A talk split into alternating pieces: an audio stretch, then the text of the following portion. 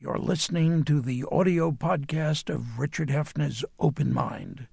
For more information, visit 13.org slash open mind.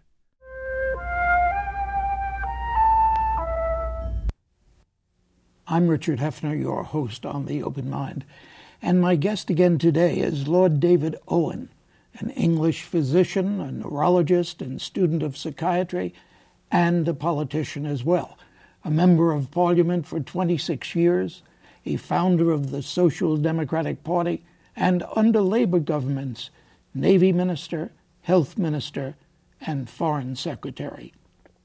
Now, in his Praeger book, In Sickness and in Power, Lord Owen writes that he has been particularly interested in the effect on the course of history of illness in heads of government. He might well have written, illness in the heads of heads of government. For Lord Owen refers here to various American presidents and British prime ministers who, over the past century alone, some have considered to have been mentally ill while in office. Then, of course, there is Lord Owen's intriguing new diagnostic category, his hubris syndrome, about which he and Duke University's Jonathan Davidson recently wrote in Brain, the Journal of Neurology, and which they question as a possible acquired personality disorder.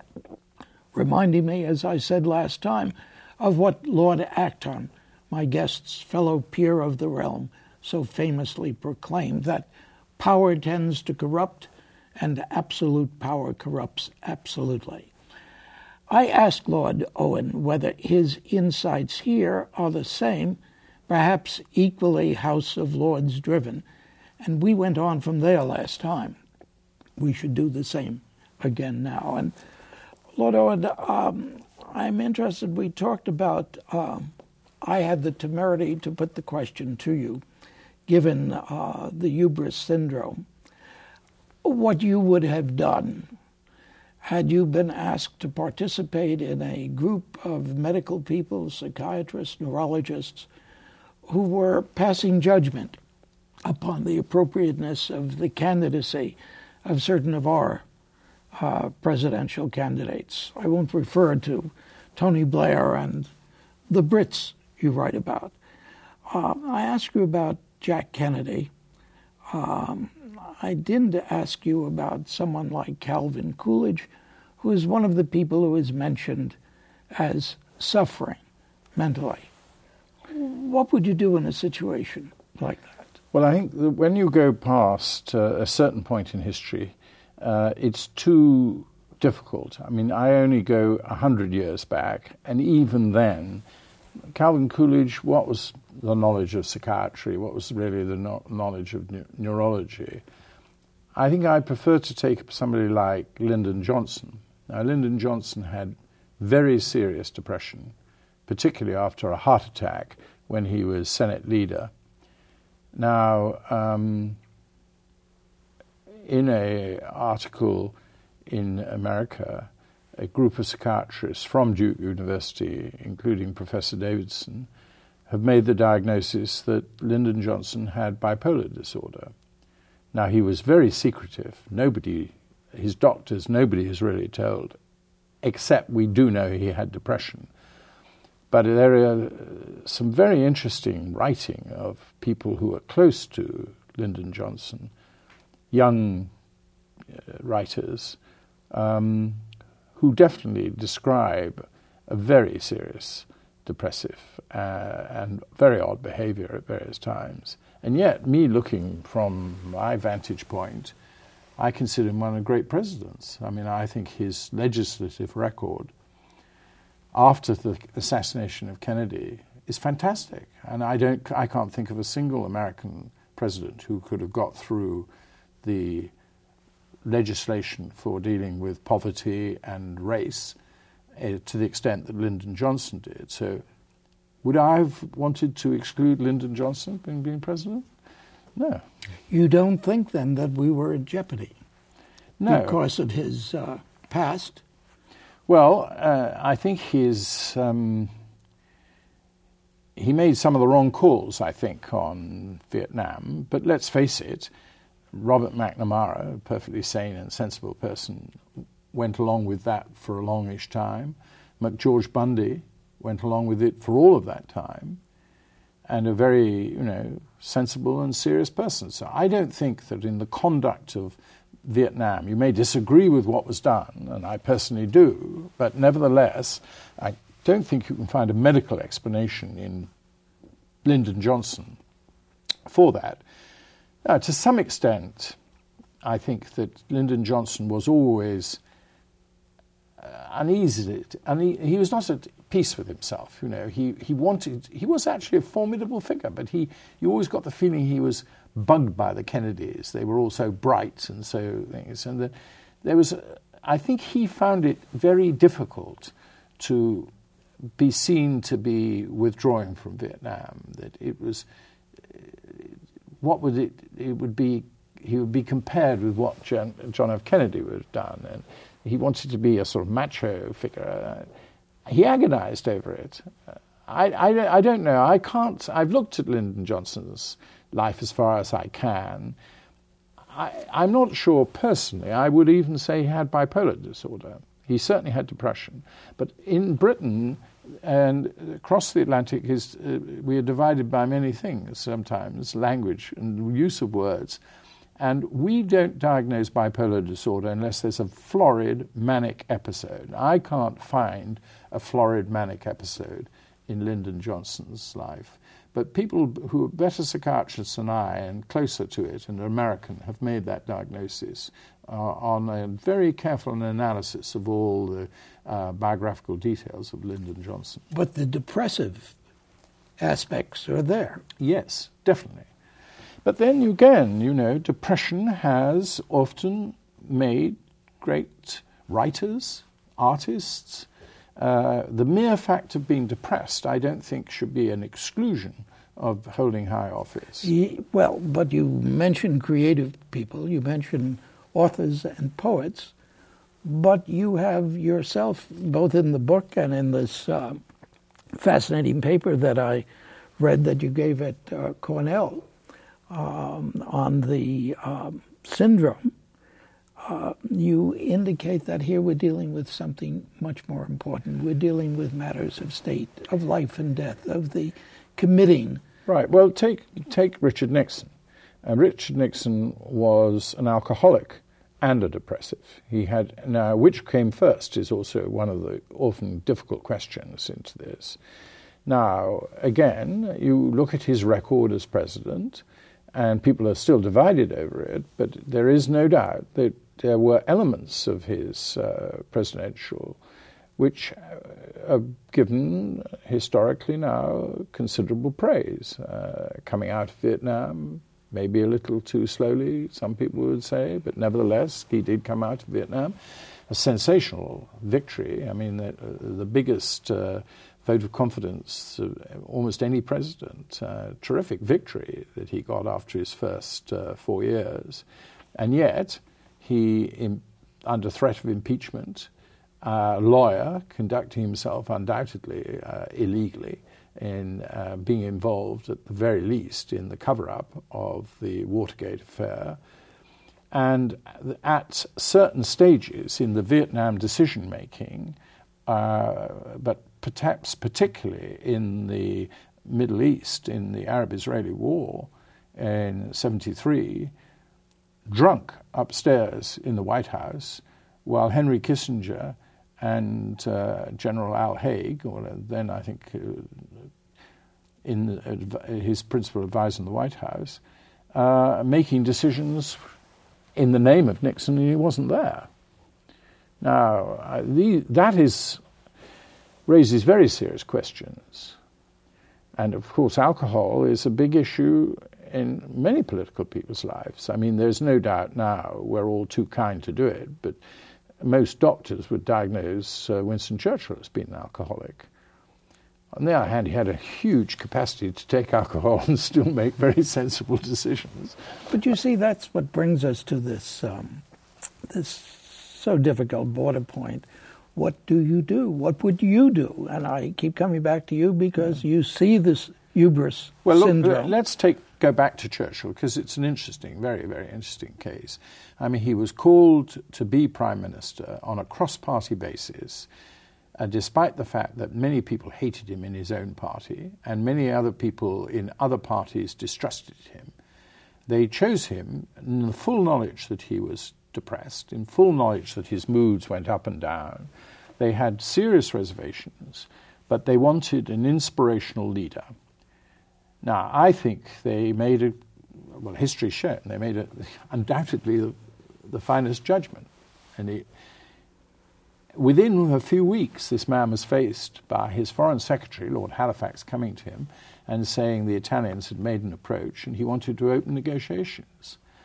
And Churchill, over nine cabinet meetings, managed to kick this uh, proposal into touch or you know, take it off the table and bring Neville Chamberlain, who he'd succeeded as Prime Minister, who was a close friend of Halifax, onto his side. It's an amazing description, really, of intellect and power and vision, and single handedly saved uh, Britain and Europe from having a domination by Hitler that had gone all through the 40s and into the 50s because I have no doubt that if we had opened those negotiations, we'd have ended up with a ceasefire. We'd never have been able to start a, war again, and the German presence would have penetrated uh, Britain, not perhaps quite as much as France, but certainly the war would have been over. Now, this is a, a man who had great strengths underneath his weaknesses, if you like, and his fellow MPs knew it, and that's why they voted him in and they made him prime minister. Are, are you really talking about what we had called here during the Second World War in training films shades of gray, and that some of the chief executives, whether in corporate life or in political life, are of a shade of gray mentally, emotionally, yes, that they you, can take this drive. Yes, driving leadership is something you need. Take General Patton, for example. You know, I mean, there is no doubt. Where do you come down on I, him? Well, Eisenhower thought he was the greatest uh, tank commander uh, under him, and therefore he kept him, even when he slapped two soldiers in the face who he thought were in a hospital and kicked one up the rear and shouted at them, and it became known. And Eisenhower told him that he had within, uh, he had to do all that he would could do himself to apologize. He apologized to these two soldiers. He had to go in front of all his men and do a sort of half-hearted apology. But Eisenhower kept him on, and he kept him.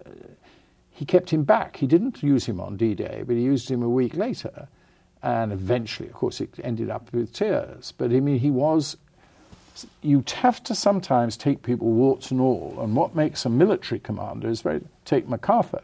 MacArthur definitely had hubris syndrome by the end.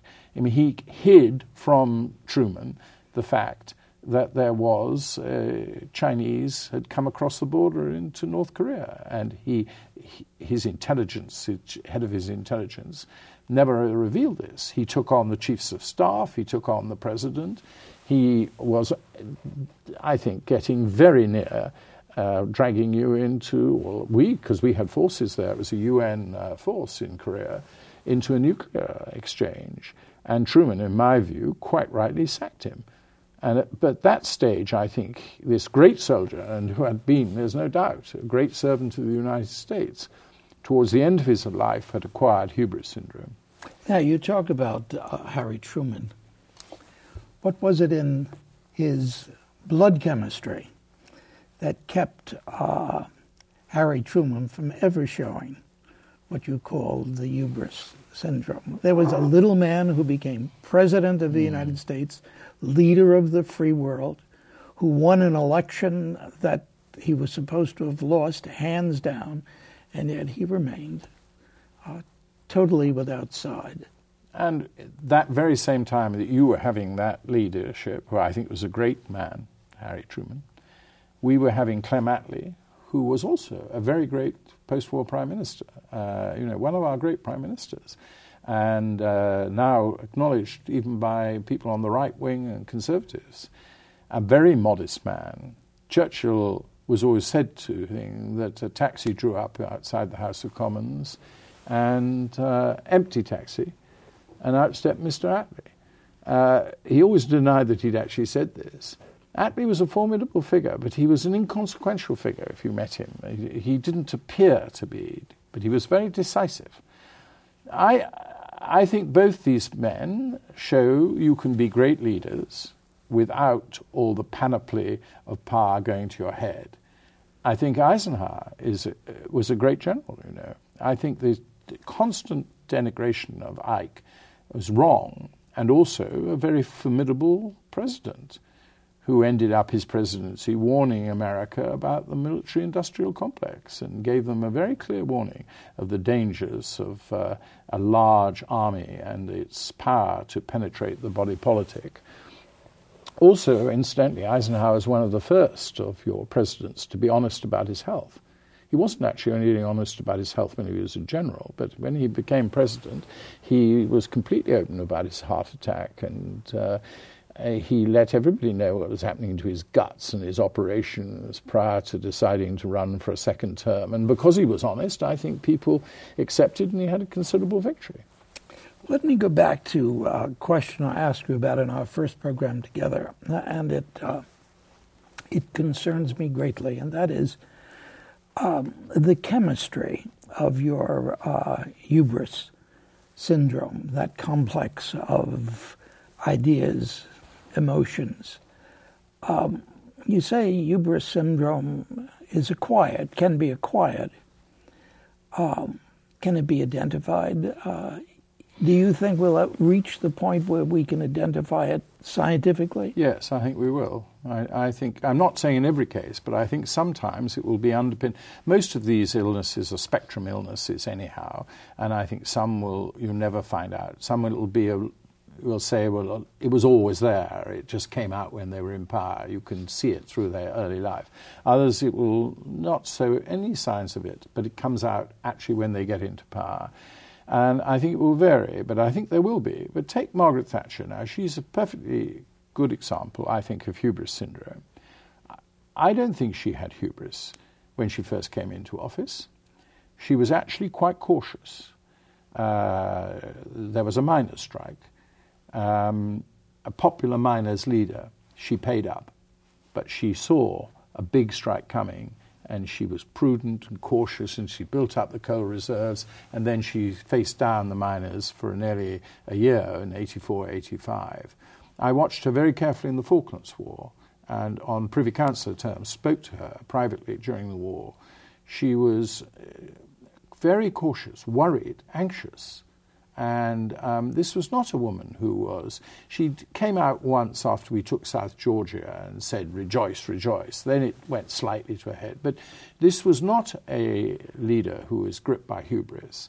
It came in the last two to three years of her period. After she'd won the third general election in 87, she started to ignore the cabinet.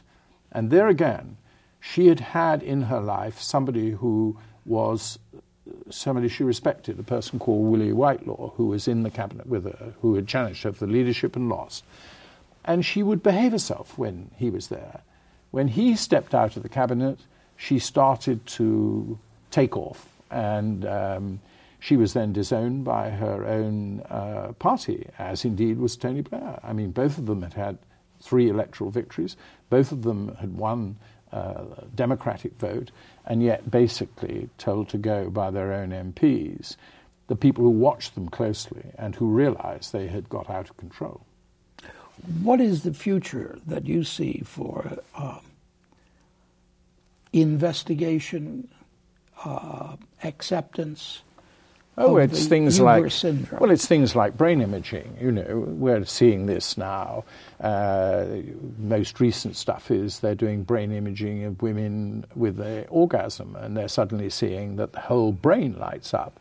There's much more. This is not just a physical uh, thing of sex. It relates to a psychological state. I mean, many people have always known it, and um, but now we're beginning to see it, and we're showing what parts of the brain can be ignited, what parts of the brain have got, and we know it's it's going to be in the dopaminergic system. It's in that sort of area.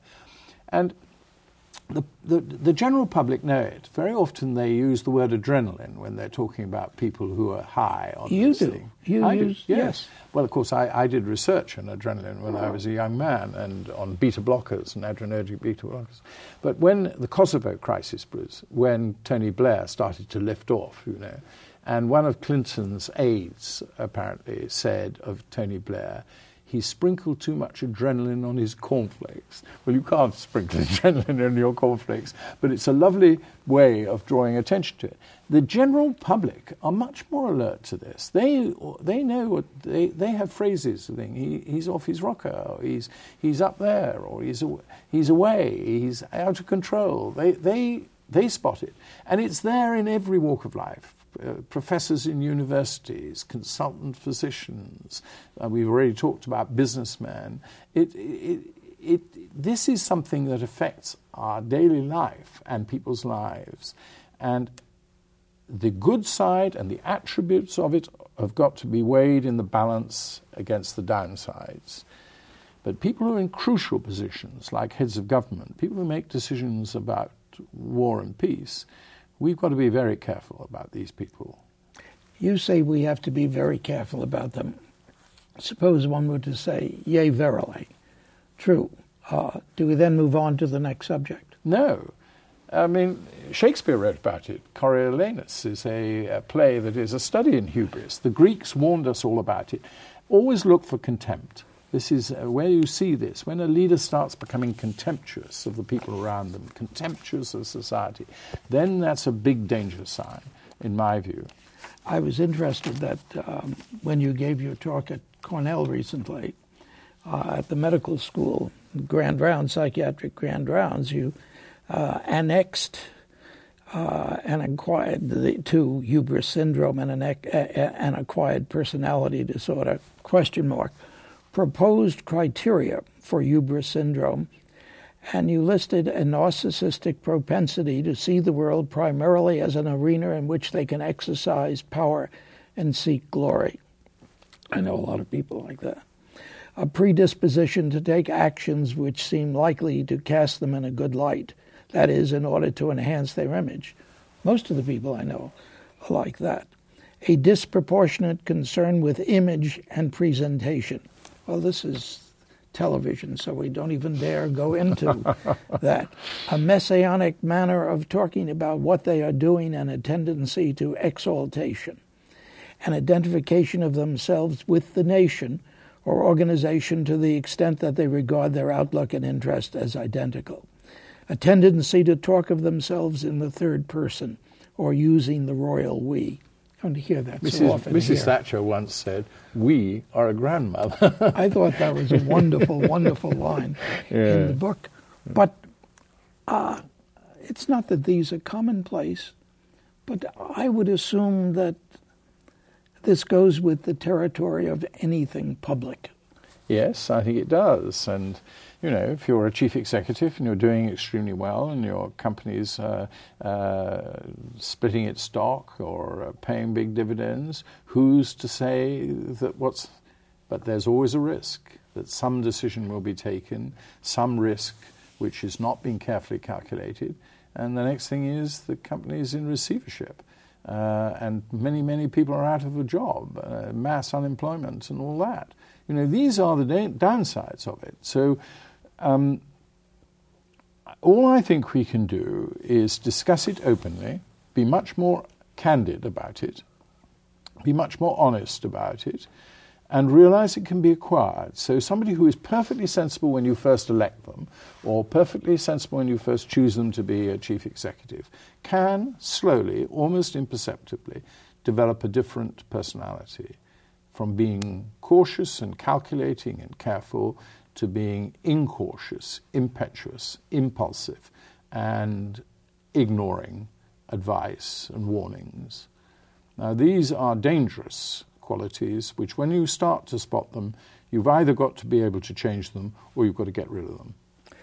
Do you believe that you can identify the individuals who are most likely going to succumb to the lure of power in this way? I think so. I think if you uh, talk to any of the people in the banks that collapsed here in America, there were people in their organizations who knew these people were out of control. And the question I ask is beforehand. I think you can easily recognize it beforehand. If there is honest. a personality. Yes. But the trouble is that the people who is going to bell the cat and who's going to take the risk and who's going to report some of this conduct. I mean, some of the conduct, eh, for example, in business, you don't see it unless you, directors of companies don't see it unless somebody comes and talks about it. And around them, they build a coterie of support, of uncritical support, and who excuse in their own mind their behavior. Also, they become imperceptibly tolerant of it. Lord Owen, I think that one way we can not assure or guarantee, but hope for success in identification is if people read in sickness and in power, illnesses in heads of government during the last hundred years, which you have so well authored, and I appreciate your joining me here again to talk about it. Thank you. Thank you, sir. And thanks to you in the audience. I hope you join us again next time. Meanwhile, as an old friend used to say, good night and good luck. And do visit our Open Mind website at 13.org slash openmind.